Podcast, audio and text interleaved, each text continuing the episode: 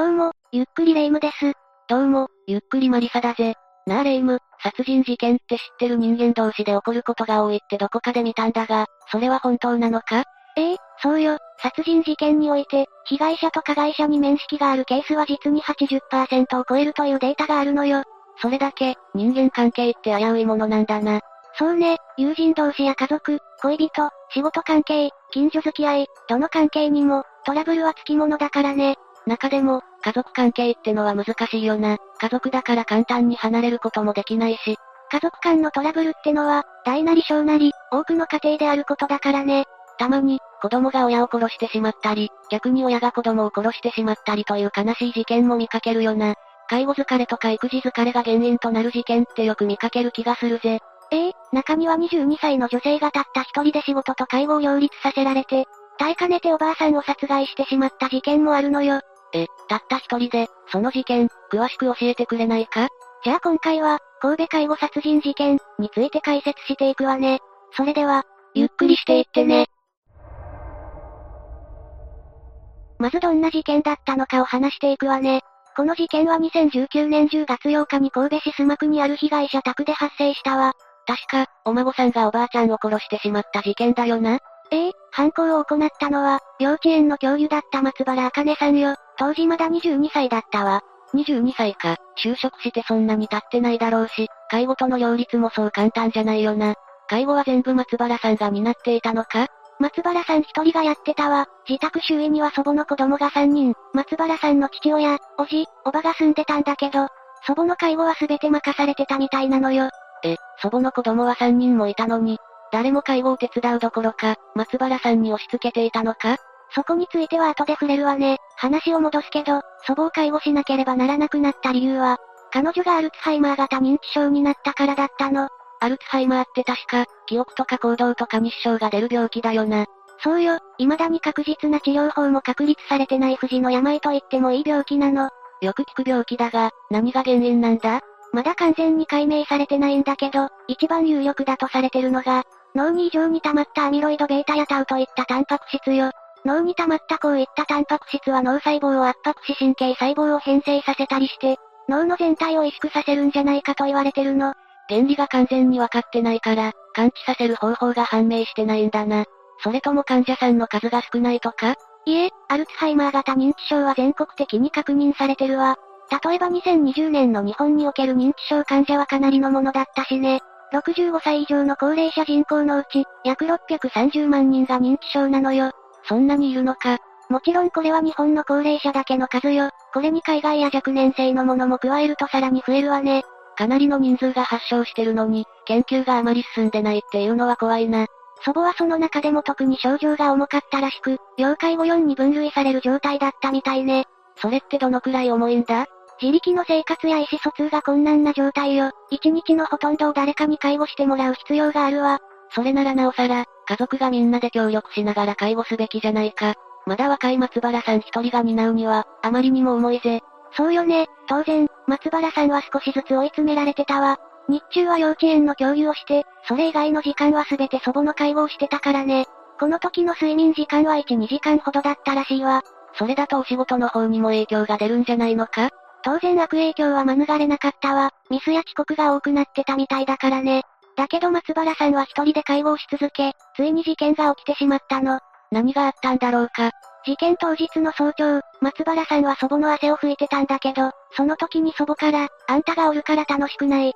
と怒鳴られたらしいの。松原さんは謝り続けたんだけど、祖母からの非難は止まらなかったわ。認知症になるとやたらと感情的になったりするって聞いたことがあるぜ。ええ人によっては物取り妄想を起こしてしまうこともある。松原さんの祖母は要介護4のアルツハイマー型認知症だったから、感情的になりやすかった可能性があるわ。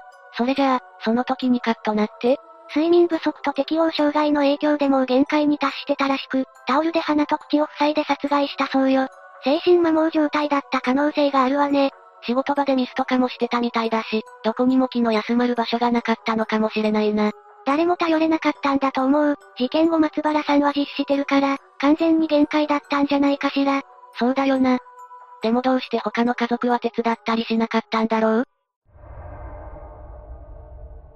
実は松原さんは幼い頃に両親が離婚してて、しばらく母親と一緒に暮らしてたんだけど、やがて母親も亡くなって養護施設に入ってたの。そこから引き取ってくれたのが祖母だったわけよ。松原さんは、子供の頃からかなり大変な生活をしてたんだな。そこを救ってくれたのが、おばあちゃんだったのか。祖母は生活費や幼稚園教諭になるための費用まで出してくれてたみたいだから、松原さんにとっては恩人とも言える相手ってことになるわね。素敵なおばあちゃんだぜ。でも祖母にはそんな面倒見のいい一面以外に、気性の激しい一面があったみたいなの。どういうことだ？松原さんに対して、あんたは借金ばかり作った母親から生まれたんや、といった言葉を放ってたみたいなのよ。でもそれって松原さん本人は何も悪くないじゃないか。もちろんそれに関しては子供だった松原さんには何の非もないわ。だけど、祖母からそういった発言は一度や二度じゃなかったの。やがて中学生になった松原さんは、そういった言葉のせいで適応障害になってしまったのよ。さっき少し話に出てた適応障害は、この時にかかってしまったんだな。そんな状況だったら一緒に暮らさない方がいいんじゃないかと思うんだが、実は松原さんは中学生の時に睡眠薬を大量に服用して救急車で運ばれたことがあったんだけど、その時に医師から、祖母と同居しない方がいいって言われたみたいなのよね。うーん、おばあちゃんもおばあちゃんで、なぜそんな言葉を浴びせたくなるような相手を引き取ったのか。まあ、その背景についてはよくわからないけど、松原さんを思ってのことだったのは確実じゃないかしら。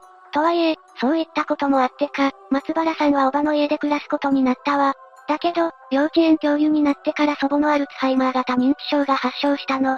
そこで介護する必要が出てきたんだな。でもさっきも言ったが、どうして他の家族は何もしなかったんだ？まず父親は手足が痺れる病気で、おじは清掃会社の経営が忙しかったらしいわ。それにおばには小さい子供がいたの。その結果、松原さんが介護をすることになったのよ。おばは、おばあちゃんに学費を出してもらったんや。あんたが介護するのが当然やろ、と言ったらしいわ。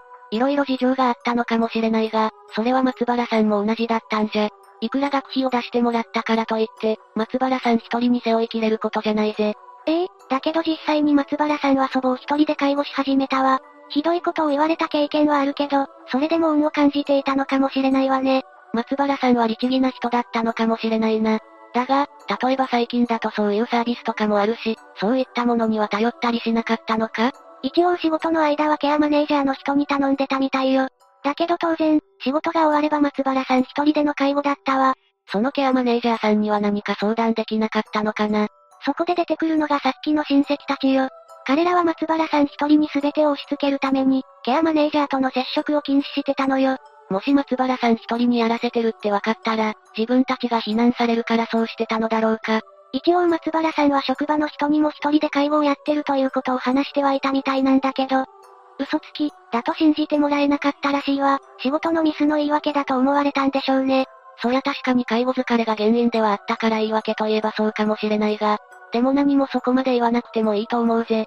とにかく、松原さんはそうして周囲から孤立させられ、精神的にも肉体的にも追い詰められていったわ。あまりにも環境が悪すぎるぜ。どうしてここまでされなきゃいけないんだ。いずれにせよ、松原さんは祖母を殺害したということで逮捕され、2020年9月9日から神戸地裁で始まった裁判員裁判で裁かれることになったわ。殺してしまったのは事実だと思うが、松原さんには情状酌量の余地があると思うぜ。彼女も被害者じゃないかと思うんだ。その通りね、弁護側は祖母の介護3ヶ月目に疲労や重度のストレスから腎臓が悪化し、重度の貧血になったことや、軽いうつ病という診断を受けていたことを説明したの。その際に医師からは退職か休職を勧められてたことも明かしたわ。中学時代の頃もそうだったけど、松原さんの心身はとっくに悲鳴を上げていたんだな。ええだから弁護側はそれを理由に、当時の松原さんは殺害を思いとどまれない状態にあり、心神耗弱状態だったため執行猶予付きの判決を求めたのよ。私も松原さんには執行猶予をつけるべきだと思うぜ。これに対して検察側は、祖母の体を濡れタオルで拭いていた際、祖母の発言に怒りを覚えて短絡的に犯行に及んだ、と指摘して、実施してたことから、合理的に行動できてたと述べたわ。確かに松原さんは実施してるんだよな。でも殺害してから我に帰ったっていう可能性だってあるよな。もちろんよ、そこをどう判断するかが裁判だからね。弁護側は松原さんは精神的に正常な状態ではなかったとして、検察側は正常な判断ができていたとして話し合ったわけよ。証人とかはいなかったのか？当然いたわよ。まず検察側の証人として呼ばれたおばは、介護は家族みんなで頑張った、と話したわ。どの口がそんなことを言えるんだか、今更保身に走るだなんて、見苦しいぜ。まあ検察側としては、松原さんが本当のことを言ってるとは言い切れないからね。真実は当人しか知らないわけだし。でも、これだと松原さんが不利になってしまうぜ。安心して、松原さんの味方だってちゃんといたわ。証人として呼ばれたケアマネージャーの女性は、祖母の入院を勧めたけど、小原が拒否した、と証言してるのよ。そっか、ケアマネージャーさんは実際に現場にも出入りしてたし、松原さんがどういう状況なのかも間近で見てたんだよな。しかも要介護4のおばあちゃんを介護してるのが一人だけってなると、当然入院だって進めるだろうし。しかも近所の人たちも、ちゃんとそういった様子を目撃してたわ。松原さんが一人で祖母の介護をしてる姿を何度も見てたのよ。